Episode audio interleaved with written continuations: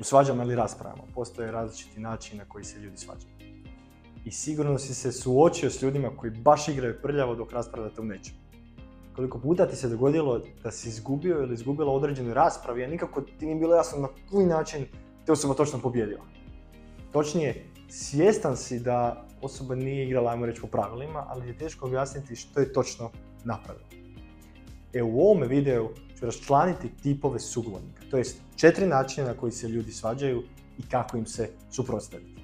Pozdrav, ja sam Borna Višković i trener sam vještina pregovaranja. Ok, počnimo. Prvi, graničar. Graničar je osoba koja izbjegava temu.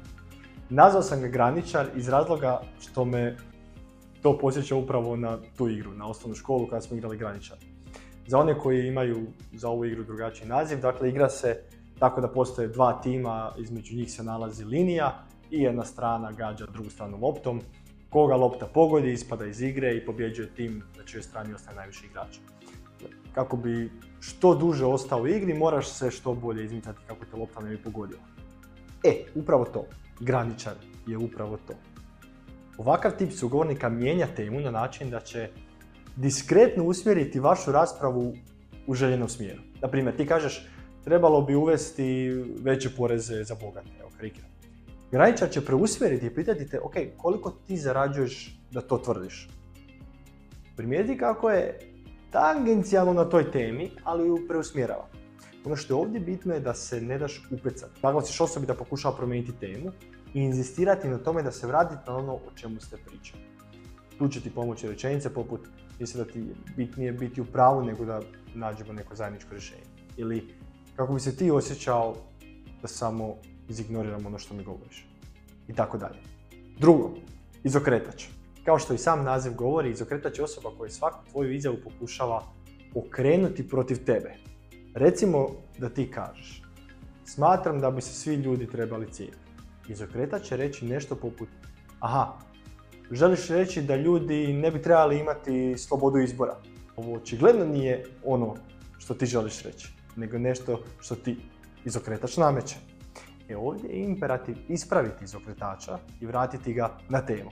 Rečenice koje će ti u ovoj situaciji pomoći su jesam to ja rekao ili je tvoja rečenica interpretacija onoga što sam rekao. Ili, možeš li molim ponoviti samo što sam rekao zadnje? Točno ono što sam ja rekao. Čisto da vidim jesi me čuo. I kada sugovornik ponovi, samo postaviti pitanje, aha, ok, ako sam to rekao, kako si ti onda došao do slobode izbora? Treće, ljenjivac. Ljenjivac je tip sugovornika koji samo traži izlike. Samo traži razloge zašto nešto nije dobro. Zašto nešto ne može, zašto nešto neće uspjeti i tako dalje. Nazvao sam ga ljenjivac jer je ovaj tip upravo to. Ne daje nikakva konkretna rješenja, nego pronalazi izgovore za svaki tvoj prijedlog. Ljenjivci samo pronalaze kritike na sve što ti kažeš, a nikada ne nude neku alternativu. Ti kažeš, možda je bolje da pronađemo osobu koja će nam postaviti to, taj sustav za mjerenje. I sad, ljenjiva će na to odgovoriti nešto poput, ma to je muka. Jer onda moramo naći osobu koja je dovoljno kompetentna, koja mora, onda mora potpisati GDPR jer su ti podaci koje imamo privatni. Pitaj Boga koliko će to nas sve koštati. Sad primijetili, ljenjivac samo pronalazi razloge zašto nešto ne može umjesto da predloži nešto. Dakle, rečenice koje će ti ovdje pomoći su, ok, kako bi ti želio, želio da se ovo riješi? Što ti predlažeš? Kako ti gledaš na cijelu ovu situaciju? Dakle, želimo potaknuti ljenjica da on predloži neko rješenje. Umjesto samo govori ne, ne, jer XY. Četvrto.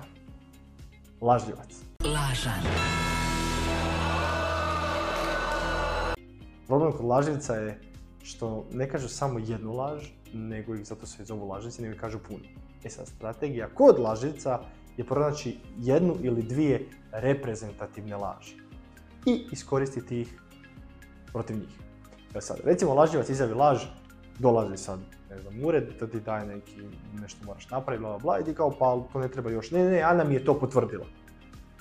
Aha, ok, uzet ćemo to kao istinu i iskoristiti na način da ćemo odgovoriti, aha, ako ti Ana potvrdila, kako to da mi se Ana nije sama javila? Ili, aha, zvuči kao da je Ana nešto krivo shvatila, idem razgovarati s njom. Gle, tu će se on početi vrpoljiti. Dakle, svaka laž ima svoju točku pucanja. Ukoliko tvrdnju lažica dovoljno rastegnemo, istina će neminovno izaći na vidjelo. Također, rečenice koje ti tu mogu pomoći su čini se kao da ne sve potrebne informacije. Zvuči kao da mi nešto ne govoriš. Dakle, nemojmo se zavaravati, svi mi znamo ponekad upasti u jedan od ovih tipova sugovornika. Onda se nekima i sam prepoznao u nekoj od ovih situacija. Dakle, poanta ovog videa nije samo da pričamo o tome kako se obraniti od ovakvih tipova, nego i kako da mi sami nekada ne budemo jedni od njih. Moć ovakvih tipova sugovornika se povećava bez suprotstavljanja. Da nudim ove alate kako bi tvoje buduće rasprave bile što konstruktivnije, kako ne bi postao žrtva ovakvih, ajmo reći, prljavih igrača.